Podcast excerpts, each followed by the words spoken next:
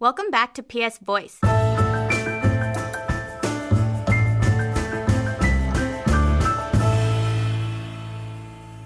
Today, LSE economist Philippe Legrain sits down with economist and NYU professor Nouriel Roubini to discuss Brexit in Europe and a global economy facing an increasingly vulnerable US President Trump. And in the hot seat today is superstar economist Nouriel Roubini, the founder of Roubini Macro Associates. And joining us today to ask the questions is Melanie Loos, the online editor for the German business magazine Bilanz, and Matthias Ohanian, editorial director of the Swiss business weekly Handelszeitung. This section is on Brexit. Nouriel, great to have you with us, especially because your vocal cords are under strain, so you're really making an exceptional effort uh, to be here. Uh, that's great being here today. So let's start off uh, with uh, Brexit. British Prime Minister Theresa May uh, has finally notified uh, the EU of her intention, or Britain's intention, to leave. Uh, when uh, do you think uh, that the impact of Brexit on the UK economy is going to be felt, and how severe do you think it'll be? Well, initially, after the Brexit vote, uh, the economy did not slow down because uh, consumer and business confidence were sustained and there was massive monetary, fiscal, and credit easing. And the weakness of the pound and lower interest rates helped maintain economic growth. However, there is already some evidence that the UK economy is slowing down now. Uh, inflation is picking up, nominal wages are not rising, real wages are being squeezed. Houses are cut back on their savings, but there's a limit how much they can borrow. And the business sector is also becoming somehow more cautious. So we're already seeing gradual slowdown. In my view, uh, the extent of that slowdown is going to depend on the state of negotiation if there are going to be bad news, there is a clash on the two sides, that's going to have a negative impact on business and consumer confidence. It's going to lead to further slowdown of economy. Uh, secondly, there'll be impacts on financial markets, including a possible correction of stock prices that might have a negative impact. But over the medium long term, the impact is going to be that whatever agreement is reached, there'll be restriction to trade and restriction to migration, and therefore the potential growth rate of the United Kingdom is going to be lower. What do you think? How will the Brexit um, weigh on the European economy? Well, initially there has not been an impact of Brexit on the European economy. There's been actually a pickup of economic growth in Europe and the Eurozone, in part because uh, there's been reform, in part because there is less fiscal austerity, in part because the European Central Bank has been very aggressive in easing monetary policy in very unconventional way. And there is also an improvement in the balance sheets, less deleveraging and so on. So actually the Eurozone economy last year did fine. And even this year, there has been um, a pickup of economic growth. And the financial links and the trade links between uh, United Kingdom and Europe are important. But since there has not been a slowdown of the UK economy, there has not been also a slowdown of the European economy. Now, if uh, the Brexit negotiations were becoming particularly tense, you might have an impact on business and consumer confidence. And if, of course, uh, the divorce was going to be a painful divorce that is ugly, and if that leads to signals that other economies in the Eurozone and Europe might decide to also, over time, leave the European Union, the impacts could be more significant. And there is also the political dimension that Brexit might actually lead to a breakup of the United Kingdom, uh, maybe Scottish independence, maybe a referendum in Northern Ireland that might lead them to unify with Ireland. The impact of those things are going to be important because if Scotland or Northern Ireland move on, then maybe the Catalans in Spain are going to say, me too, me too, and they want independence from Spain, for example. And then you're going to start to see concerns about further disintegration of the Eurozone. And now, the Eurozone. As you mentioned, the uh, already warned about a, a breakup of the European Union already last year, and now we are into uh, there are nine months since the referendum and nothing has happened. We haven't seen any chain reaction. Do you still think there might be a, is a high risk of breakup, or isn't the European Union gaining, gaining some ground and, and or strength? Well, uh, there are different scenarios about the future of uh, European Union, the eurozone. I would say one extreme scenario will be one in which this year and next uh, a bunch of uh, populist parties of extreme right or extreme left come in power. Say, you know, suppose that Le Pen were to win in France or this Cinque Stelle party in Italy comes to power, this could be the beginning of the end of Europe. I would say that scenario in the short run doesn't look very likely, say Le Pen, even if in Italy this anti-Euro party may come to power. Uh, the second scenario is one in which uh, moderate center-right, and the left parties stay in power, and therefore those uh, disintegration forces uh, remain contained, and maybe you have more integration over time. But I think that there is a third scenario that maybe is the most likely one, is one in which the populists maybe don't come to power today, but they become uh, politically influential, and they can constrain what mainstream party can do in terms of greater European integration.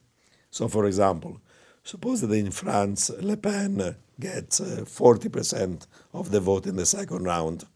She's a huge force then. And then the extreme left of the Socialist Party and communists are also going to be in the street saying, we want less reform, less integration. That can constrain what, say, Macron could do, We might not even have a parliamentary majority. So the point is, populist parties of right and left may remain popular throughout Europe, core and periphery, even if they're not in power.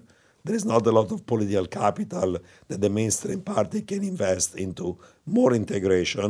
So you don't get a collapse of Europe and the Eurozone, but over the next few years, with economic malaise, with high unemployment, low economic growth, these uh, populist parties gradually influence economic choices in a way that becomes maybe a slow motion disintegration, but still a slow motion disintegration.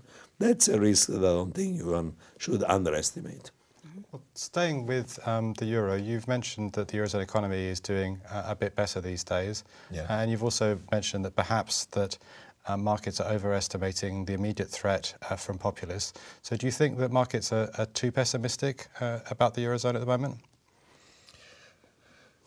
I wouldn't say they're too pessimistic. Of course, there were a number of episodes in the last few years when there was a, a risk of uh, breakup of the eurozone, Greeks exiting, and there were risk of episodes in which uh, the currency moves, the stock market moves, sovereign spread moves uh, excessively. Right now, I would say actually uh, sovereign spreads widened because they were worried about Italy and France, but not too much as long as ECB is doing QE interest rates are going to remain relatively low. There's been actually a pickup in European stocks. Uh, the euro has been weakening gradually because of the differential between US and European monetary policy, but only gradually.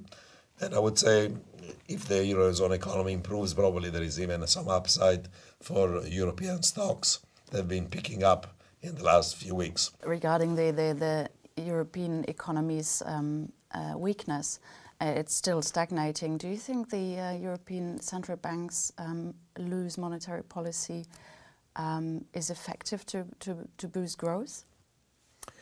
Well, what uh, the European Central Bank has done with unconventional monetary policy has been avoiding double dip or triple dip recessions and the deflation that was a significant risk uh, a couple of years ago before the ECB went into quantitative easing and negative policy rates some of that pickup of economic growth and pickup of inflation and avoiding deflation has been tanked to what the ECB has done, in addition to having less fiscal austerity, less fiscal drag.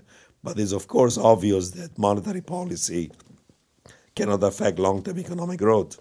Long-term economic growth comes from reforms that increase productivity growth and the long-term potential of an economy.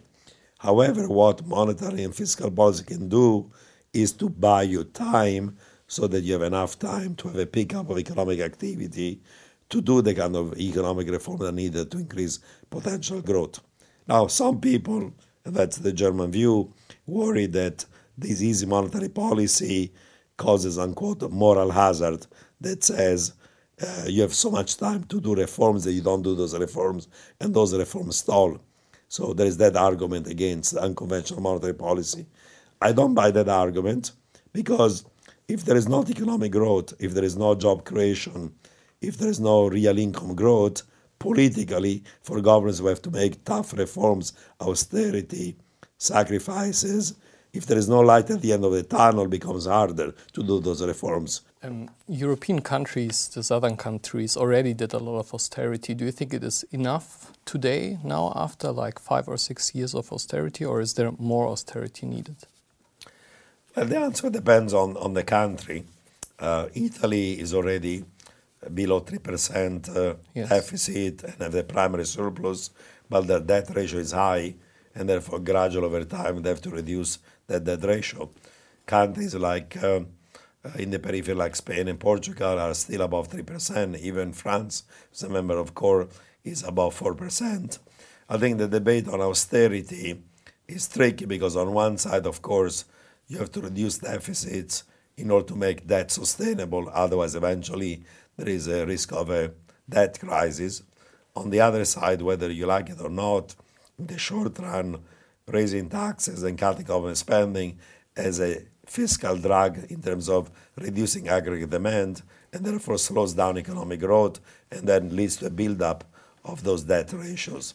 So I don't think there is a disagreement on the need for gradual fiscal austerity. The question is how much you want to front load it, how much you want to backload it, whether if you do more structural reform, increase potential growth, you should be given slack on achieving your fiscal tra- targets or not. And of course, there are arguments one way or another. The next section is on protectionism. Let's turn to the US uh, and the potential impact of Trump on the global economy. Uh, Republicans in the US Congress are pushing uh, a corporate tax reform that would involve a highly uh, controversial uh, border adjustment tax. In your most recent column for uh, Project Syndicate, you're extremely critical about the proposal. Uh, talk us through why it's such a bad idea. Well, this border adjustment tax is a bad idea for several reasons. Reason number one, it might be a WTO illegal, and if you pass it, then you ignore the WTO. There's a risk of retaliation and trade wars. The second reason is uh, is protectionist, and you are giving a signal that you're going to become even more protectionist than you are right now. Third of all, uh, some firms that are exporting are going to do very well. Those that are in the import sectors are going to be hurt. Massive increase in their tax liabilities. Some of them might become insolvent, go out of business. So there are massive redistributional effects within the corporate sector that are not fair. Additionally, it's a pretty regressive uh, tax. You're doing a corporate tax uh, cut that goes to the rich and the corporates while an increase in import tariffs is going to imply that the bottom 10% of the population, those who buy cheap goods from China and emerging markets, are going to have an increase in their tax burden. So it's very regressive tax. Additionally, the value of the dollar may react to this uh, restriction by strengthening and undoing the protectionist effect. So it's going to be a bit of a wash. Or if it doesn't increase as much, then some of the cost is going to imply a rise in import prices and inflation. Again, is going to hurt the economy. And there's also a final important factor. Even if the dollar were to strengthen by the full amount of the tariff, so there is no impact on trade, you have a loss because anybody who has dollar debt, like many emerging markets, will have a real increase in their dollar liabilities, and you could even have financial crisis and distress while any American who has foreign assets with dollar appreciation will have a loss on the value in dollar of those foreign assets, and those losses could be of the order of three, four trillion dollar. So you'll have a capital levy also on the U.S. So for all these reasons, I think this is not a desirable policy, and my view views, regardless of whether you like it or not, it's highly unlikely that the U.S. Congress is going to pass a border adjustment tax because there'll be enough senators and Congress people, even within the Republican Party, who are against it. So most likely this bad idea is not going to become policy. Let's hope you're right. At least uh, um, President Trump is, is is likely to pursue a protectionist um, yeah. um, policy, um, trade policy. So, what would be the consequences for Europe and maybe also for Germany? Um, just uh, to, for example, what would happen to TTIP, but in, in a general um, view, what would be the consequences? Yeah, I mean, certainly the concern that the US is going to become more protectionist is an important one. Um, the good news is, however, that until now, the threat of more extreme policy actions like branding a whole bunch of countries as currency manipulators or having across the board tariffs against China, Europe, or Mexico, or a border adjustment tax, those things that would rattle the markets and will have a negative impact on growth, so far they have not been implemented. In the case of uh, Europe and the Eurozone, I would say uh, the Germans are saying, uh, listen, it's not our fault because uh, trade imbalances derive from differences in saving versus investment. Uh, we don't do trade policy at the EU level. It's done at the EU level, so it's not our fault. And monetary policy affects the currencies done by the European Central Bank, not by us. And we're also critical of some of the actions of the European central banks.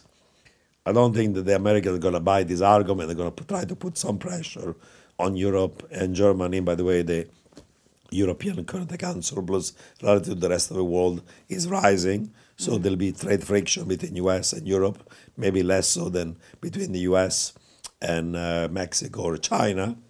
Uh, since the Trump administration has said we're going to cancel TPP, the progress on TTIP is going to be limited. They've not formally dropped it, but it doesn't look like there's going to be significant progress. So I would say the trade tension between US and Europe should be less than between US and other regions of the world, but there'll be meaningful amounts of trade frictions as well.